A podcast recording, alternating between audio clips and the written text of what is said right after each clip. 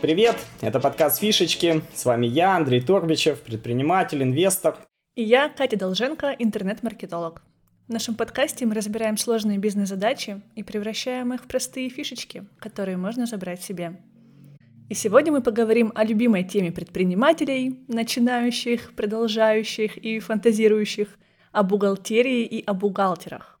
Мы обсудим, как часто можно отвлекать бухгалтера от чая с печеньками и что от него требовать. Когда можно пользоваться бесплатной бухгалтерией, которую предлагают банки при открытии счета, а когда нужно нанимать бухгалтера в штат? И какие ошибки делают собственники малого и среднего бизнеса, когда имеют дело с бухгалтерией? И в гостях у нас сегодня Алексей Иванов, директор по знаниям и развитию учетной системы интернет-бухгалтерии «Мое дело» и автор телеграм-канала «Переводчик с бухгалтерского». Алексей, привет! Привет! Сейчас достаточно непростое время. Ломаются цепочки, падают рынки, и многие предприниматели понимают, что деньги надо считать лучше. И делать, по идее, это должен бухгалтер. Э, но в представлении предпринимателей бухгалтера как охранники сидят, получают зарплату, польза от них непонятна. И вот мой первый вопрос, есть ли что-то, что должен делать хороший бухгалтер, помимо того, что сдавать отчетность налоговую? Он должен делать бухгалтерский учет. Ну, понятнее не стало, понятнее не стало. То есть, бухгалтерский учет. Мы понимаем, э, зачем сдавать налоги. То есть, бухгалтер нужен для того, чтобы не пришла налоговая, не заблокировали счет, чтобы, короче, никто не пришел. Вот это предприниматели понимают. Для чего еще нужен бухгалтер? О бухгалтерской отчетности, которая является продуктом э, труда бухгалтера, такой предприниматель вспоминает, как правило, когда приходит в банк и сильно удивляется, что мне кредит не дают. Ну, то есть ты сначала кошмарил бухгалтера, чтобы он тебе делал маленькие налоги, чтобы притворялся бедным, вот, а теперь э, банк почему-то отказывает в кредите, наверное, потому что на бумаге ты бедный. Посчитать налог это всего лишь э, несколько строчек бухгалтерской отчетности. И вот, к сожалению, в России незаслуженно именно эту главную функцию бухгалтера забывают. А, собственник бизнеса говорит, блин, ну бухгалтерия же у меня для налоговой ведется, а мне же надо понимать, как реально дела у бизнеса идут. И мне нужна волшебная игрушка под названием управленческий учет. Угу. И это, как правило, хорошо продается э, под соусом, что это некая вообще сфера удаленная от классического бухгалтерского учета, и вот э, там какие-то свои правила, и вот она даст предпринимателю возможность принимать свои управленческие решения. Вот ты говоришь, я помучаю тебя тут немножко, ты много раз сказал бухгалтерский учет, бухгалтерский учет, потому что э, это является продуктом труда бухгалтера, все это так, но ведь бухгалтерский учет это лишь инструмент для решения каких-то задач предпринимателя, наверное. А, вот. вот какие задачи он решает, зачем еще нужен бухгалтер? Ты говоришь, он позволяет принимать управленческие решения, если ведется правильно. Какие управленческие решения позволяют принимать э, бухгалтерский учет или облегчает их принятие? Вот что я могу там увидеть? Зачем он мне вообще? Ну, кроме банков, ты сказал, банкам показываешь, что ты не бедный. Они такие, ну ладно, дадим тебе кредит уж. Надо понимать, что бухучет это штука ретроспективная. То есть бухгалтер, он э, такой в некотором роде патологоанатом, он точно скажет, от чего бизнес умер. Вот. Но э, зная э, информацию о том, как бизнес работал в предыдущие периоды, от этого уже можно строить финансовые прогнозы и принимать любые решения, связанные с деньгами. Ну, то есть инвестировать, не инвестировать в такое-то производство, там, занимать, не занимать денег, можете себе вообще позволить э, заемные средства обслуживать и так далее. То есть вся надстройка в виде э, финансового анализа и управленческого учета, она строится вот на этой вот э, посмертной информации. Вот смотри, круто, ты говоришь, что бухгалтерский учет позволяет принимать управленческие решения, в том числе для того, чтобы занимать, не занимать, инвестировать, не инвестировать, нанимать, не нанимать, наверное, я тут уже чуть додумал. И я подумал о том, что, наверное, это позволяет, бухгалтерский учет позволяет принимать эти решения, если ты этот бухгалтерский учет, э, ну или этот бухгалтерский отчет умеешь читать. Наверное, да? И вот кто должен объяснить тебе, вот занимать, не занимать, нанимать, не нанимать, инвестировать, не инвестировать. Кто, бухгалтер или я сам должен разобраться в этом бухгалтерском учете, все эти проводки, ДДС и что-то еще, вот эти страшные слова, и потом уж принимать решение. уходить в уровень проводок, конечно, управленцу не нужно. А вот ее читать предпринимателю это необходимый навык. Э, более того, те же самые три главных формы, они э, присутствуют в управленческой отчетности.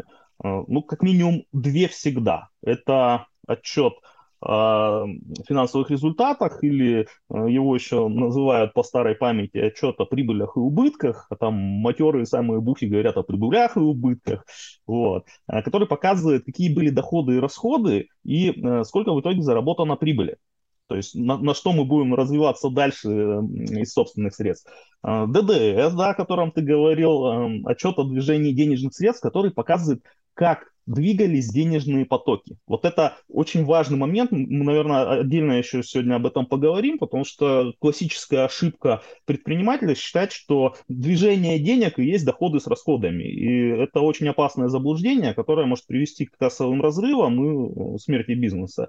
Вот. Ну и третий а, отчет, без которого, ну, совсем маленькие предприниматели, в принципе, могут обходиться, но а, более взрослому бизнесу, особенно если это юридическое лицо, он требуется обязательно, это баланс. Ну, будь то бухгалтерский mm-hmm. баланс, управленческий баланс, а, подход в этом отчете один и тот же, он показывает, какие у вас есть активы, да, чем вы владеете, и за счет каких источников это сформировалось. То есть что было куплено, какая часть э, этих активов куплена на собственные средства, какая на заемные. Вот э, три отчета, которые предприниматель должен уметь читать. Вот мы нарисовали с тобой, или ты даже больше нам нарисовал, или у меня сложилось такое впечатление, картину, что вот бухгалтер помимо налогового учета, который занимает достаточно небольшую часть, должен вести еще бухгалтерский учет и помогать там предпринимателю, фаундеру принимать управленческие решения, понимать, кого нанимать, не нанимать, инвестировать, инвестировать, занимать, не занимать. Но в реальности этого не происходит. Вот э, в большинстве компаний, которые мы видим, среднего, малого бизнеса, этого нет. Как ты думаешь, почему?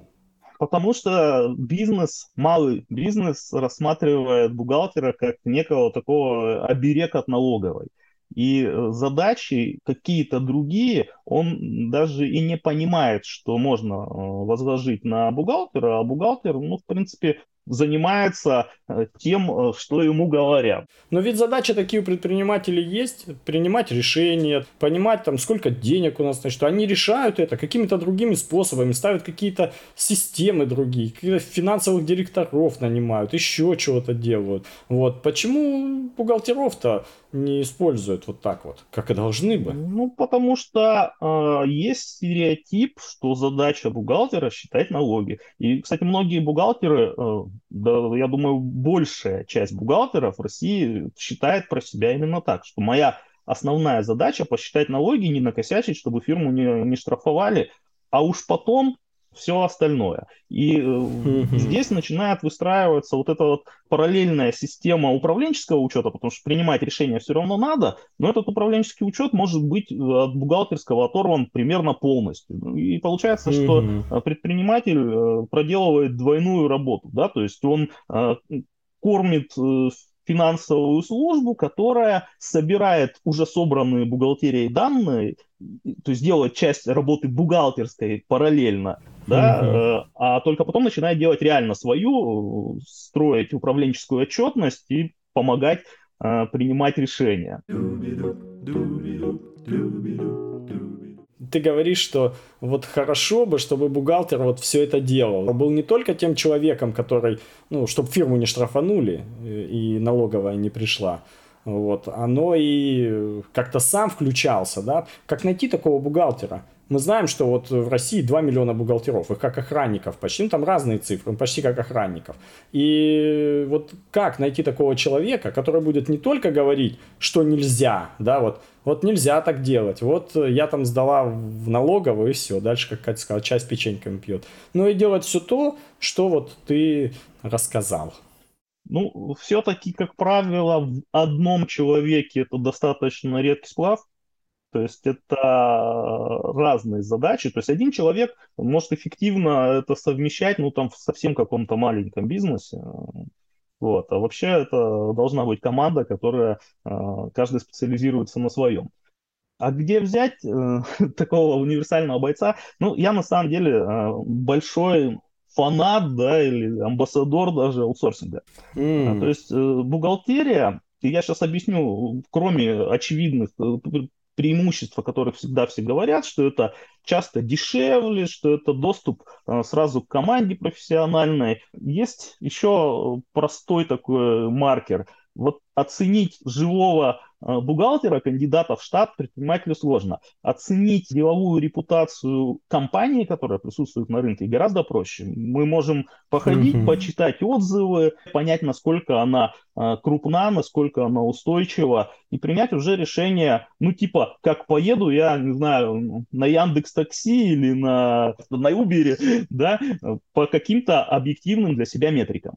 Не будет ли такого, что, ну, наверное, такое, может, и возникает, когда вот ты отдал на аутсорсинг, и там компания, она ведет и колбасный завод, и интернет-магазин, и ведет еще какое-нибудь производство, и онлайн-школу, и ни во что особо не погружаясь, то есть у них такой слишком размытый спектр, и другое дело, когда ты взял бухгалтера в штат, и он как бы с каждым днем, когда он работает у тебя, он глубже, глубже, глубже погружается и в отрасль, и в особенности твоей компании. И коммуникация, может быть, проще будет с ним. Ну, просто то, что он рядом, ты там его ткнул, говоришь, не спи. Вот, а там аутсорсинг где-то там далеко сидят ребята на другом конце света.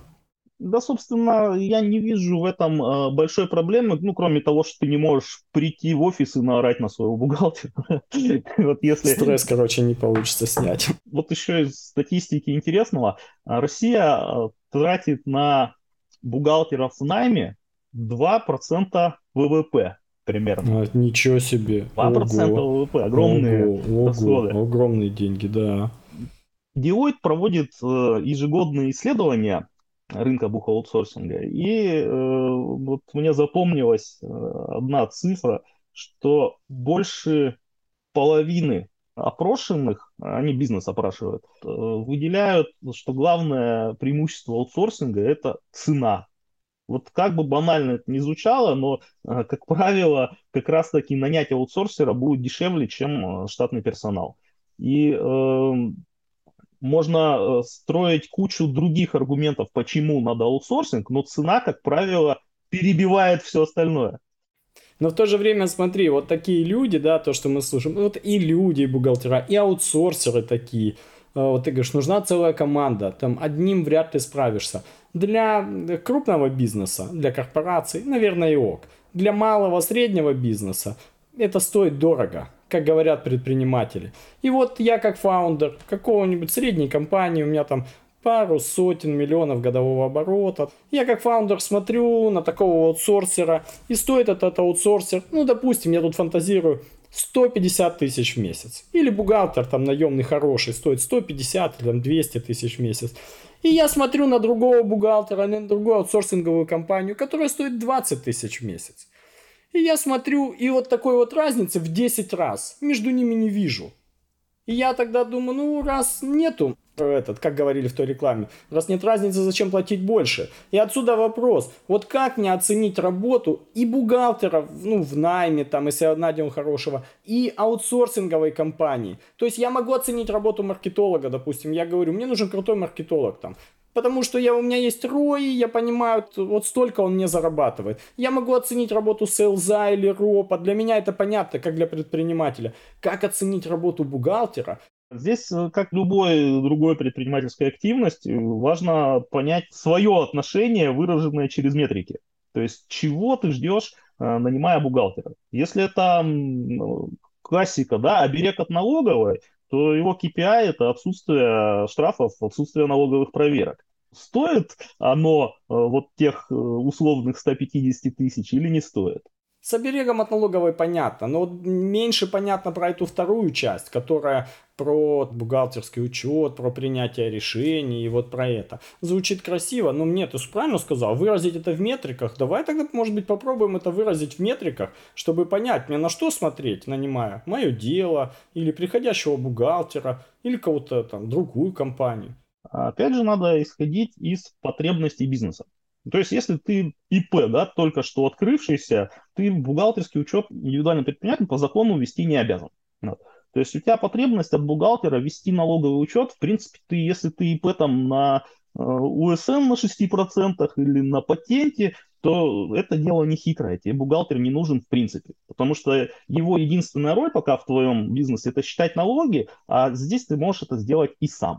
Ну, там воспользоваться, например, какими-нибудь банковскими сервисами там, или интернет-бухгалтерию себе завести и потихонечку определить э, для себя там, порядок действий по расчету налога и сдаче отчетности. Mm-hmm. Вот. Если у тебя э, бизнес побольше, да, ну ты, например, ООшка, хоть и маленькая, тебе уже э, бухгалтер в любом случае будет нужен, хоть какой-нибудь, просто потому что mm-hmm. по закону ты обязан теперь составлять еще и бухгалтерскую отчетность. Для этого надо вести бухгалтерский учет, и здесь ну, самому предпринимателю э, пытаться это сделать, ну, наверное, довольно бессмысленная затея, потому что ты будешь э, разбираться с тем, как вести учет, ну, в итоге ты, наверное, овладеешь этим ремеслом и станешь бухгалтером, а тебе вообще надо бизнес двигать.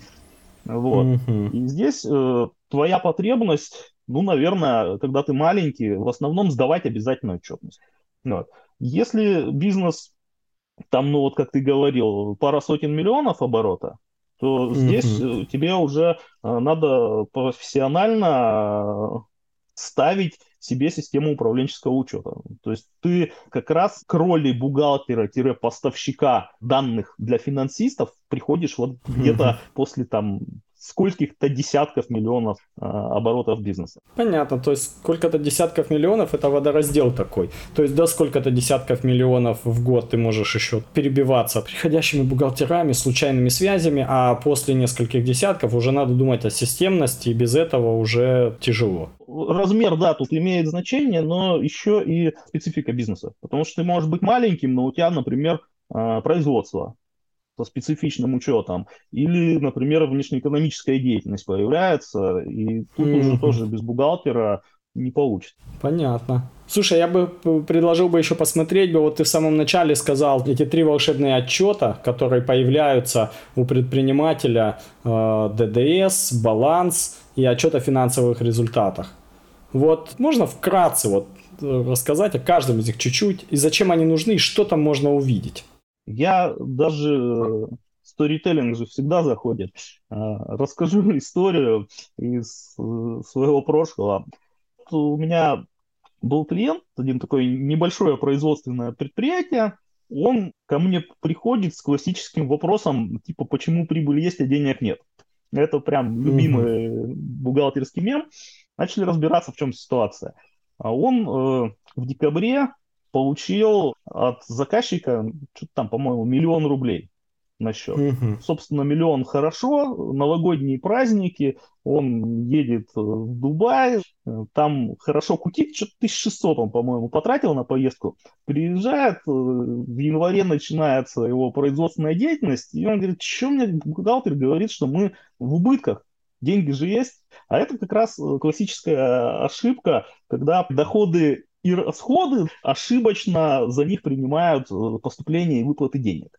То есть, mm-hmm. если у меня на счет пришел миллион, со счета ничего не ушло, ну, доход миллион, и прибыль, соответственно, тоже миллион. Ну, а что бы ее не потратить? А по факту это была предоплата за производство, которое началось в январе, и реально там была прибыль порядка 100 тысяч, никак не 600. То есть надо было э, проинвестировать в покупку материалов, зарплату там и так далее. И вот э, как раз такие отчет о движении денежных средств и отчет о финансовых результатах помогают понять, какова у тебя реальная картина доходов, расходов, прибыли или убытков и э, движение денежных средств, откуда ты их получал, на что тратил. Мне кажется, с такой историей еще стало понятно, почему хороший бухгалтер нужен при оборотах 20 миллионов и выше, потому что, наверное, когда у тебя меньше оборот, ты все-таки знаешь, какие услуги ты должен оказать на эти входящие деньги, и уже не будет таких ситуаций, да, где ты их ну, прогулял. А у маленького предпринимателя очень часто э, ДДС и ОФР на старте, они плюс-минус в одной точке. Вот. А чем ты становишься больше, тем у тебя бизнес сильнее обрастает более сложными формами расчетов в том числе. У тебя появляются подставки там предоплаченные, у тебя появляются постоплаты, их много разных, и ты э, общую картинку должен где-то видеть. И вот общую картинку ты как раз видишь в этих двух э, бухгалтерских отчетах или в управленческих отчетах. Э, тут неважно, они составляются по одинаковому принципу, отличаются в основном детализацией и оперативностью. Третий отчет баланс, он как раз-таки сводит все эти формы воедино. Вот многие баланс считают, что да, вот это уж какая-то бухгалтерская штука, которую бухгалтеры делают для бухгалтеров. Но э, на самом деле нет. Как раз в балансе мы видим связку между э, финансовым результатом и имущественным положением компании. Мы видим, из чего реально наш э, имущественный комплекс состоит и откуда мы на это брали деньги. Насколько мы финансировали собственными, насколько заемными. Правильно я понимаю, что кроме того, что мы видим, насколько мы финансировали, мы еще можем увидеть, что наша там условная прибыль состоит из денег на счету, того, что нам должны, там, и еще чего-то. То есть мы по факту можем оценить, чем мы владеем сейчас и можем распоряжаться, и как мы это получили, за счет своих или там заемных средств. Ну да, единственное, что это мы видим э, в комплексе по бизнесу, а не в разделе, что вот у меня есть автомобиль, допустим, на предприятии, и он профинансирован конкретно этот автомобиль, конкретно вот этой прибылью. Мы понимаем, какие есть активы конкретные, и что там половина их профинансирована собственными средствами, а вторая половина э, заемными, то есть их еще придется отдавать. Слушай, ну мне кажется, мы достаточно круто поговорили о предпринимателях. У нас э, основная аудитория это как раз-таки собственники небольших, э, средних, там мелких микробизнесов. Вот. И мы посмотрели на то, бухгалтер в штат или аутсорс. Мы посмотрели на то, какие отчеты есть. Мы посмотрели на то, а где же взять этого бухгалтера, что он должен делать. И я хотел бы попросить тебя посмотреть немножко с другой стороны. Вот вы ведете очень много предпринимателей, да, много ну, компаний, да, помогаете им делать налоговый и бухгалтерский учет. Скажи, пожалуйста, какие вот топ-3 самых главных ошибки вы видите, вот, э, которые возникают у малого и среднего бизнеса вот э, в, э, с бухгалтерией вообще? Первую я уже сегодня подсветил, да, ошибку. Это путать движение денег с финансовыми результатами. Это вот прям вообще э, боль. Я пытаюсь понять, финансовый результат это что у нас? Это там, ну, продажи или там выручка или оборот, да, финансовый результат? Финансовый результат это разница между доходами и расходами. Разница между доходами и расходами. Насколько Супер. больше ты заработал, чем потратил. Ну, соответственно, если больше заработал, то прибыль. Если меньше заработал, то убыток. убыток. Все, не надо путать прибыль с чем движение денежных Сальдо средств. денежных это... средств, говоря по-бухгалтерски.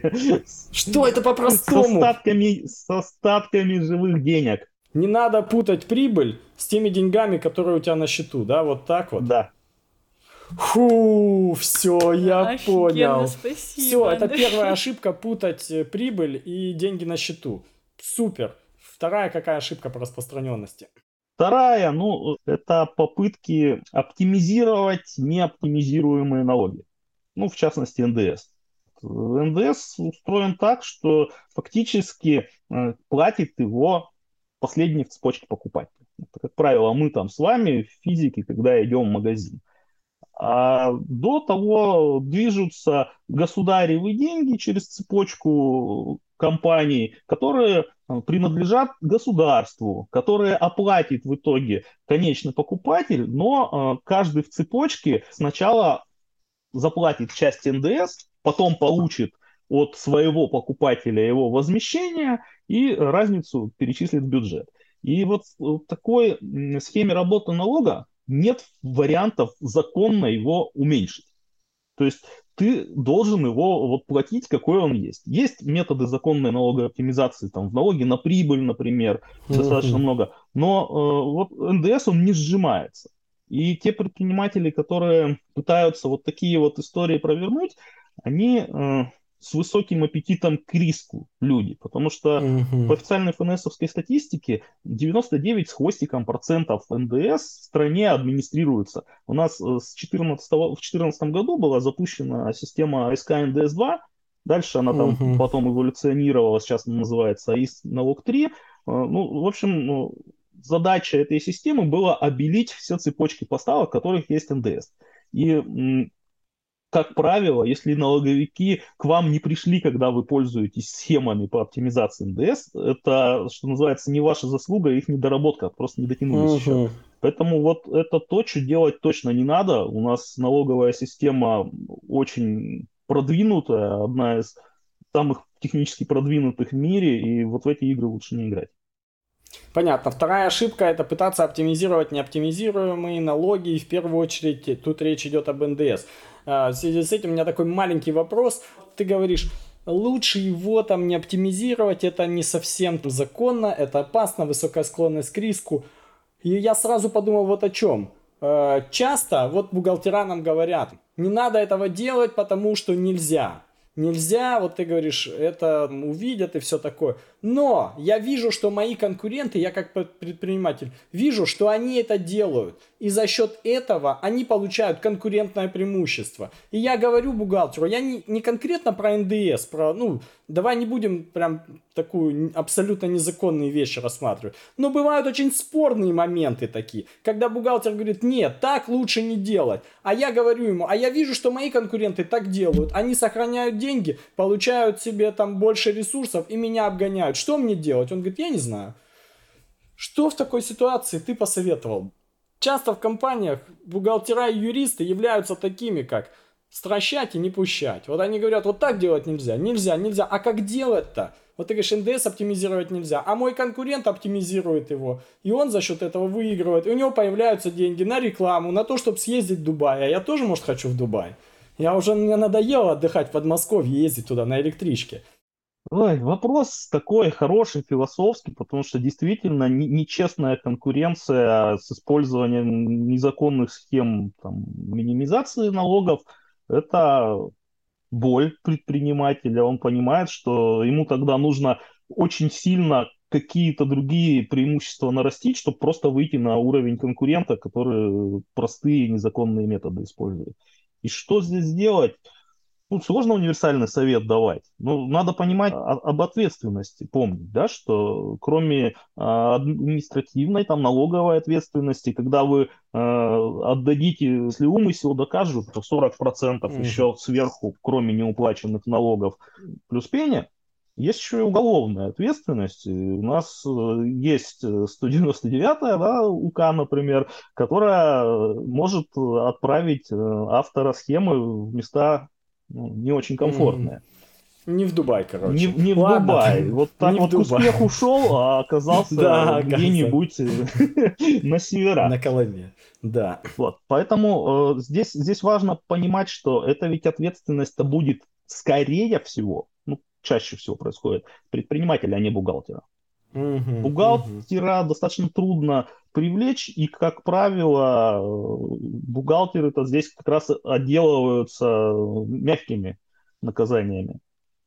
Э, ну и, естественно, наемный сотрудник брать на себя риски владельца бизнеса, а, а зачем ему? Угу. Поэтому здесь Согласен. уже нужно идти просто к профессионалам налогового консультирования, налогового планирования, которые там простроят контур законные но это стоит денег, и рассчитывать на то, что это вот тот самый бухгалтер за 20 тысяч вам сконструирует, ну точно нет. Ну слушай, давай тогда последнюю, третью ошибку. Вот мы сказали, что есть первая, путать э, прибыль с деньгами на счету. Второе, пытаться оптимизировать неоптимизируемые налоги, например, НДС. Ну и третье, для того, чтобы... Ну и третье, вот это я насмотрелся и тоже сегодня говорил, это верить в некую волшебную таблетку в виде управленческого учета, который как сферический конь в вакууме сам по себе существует. То есть хорошо работает, ну, нет, для совсем маленького бизнеса можно и самому вести учет доходов и расходов в Excel, там, и денежных потоков, и как-то все это контролировать.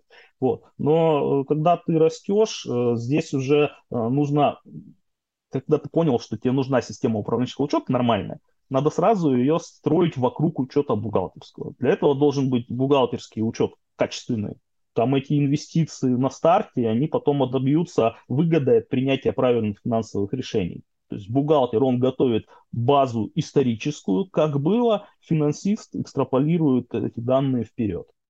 Круто. И получается третье, не считать, что управленческий учет это такая волшебная таблетка, которая позволит там все решить. Особенно если она не связана с бухгалтерскими данными. Да, вот здесь ключевое, то, что выстраивать систему управленческого учета нужно в связке с бухгалтерией.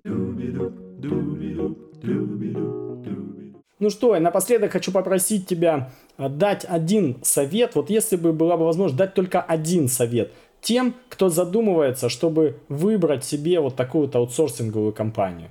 Вот какой совет ты бы дал бы из практики, насмотренности, опыта?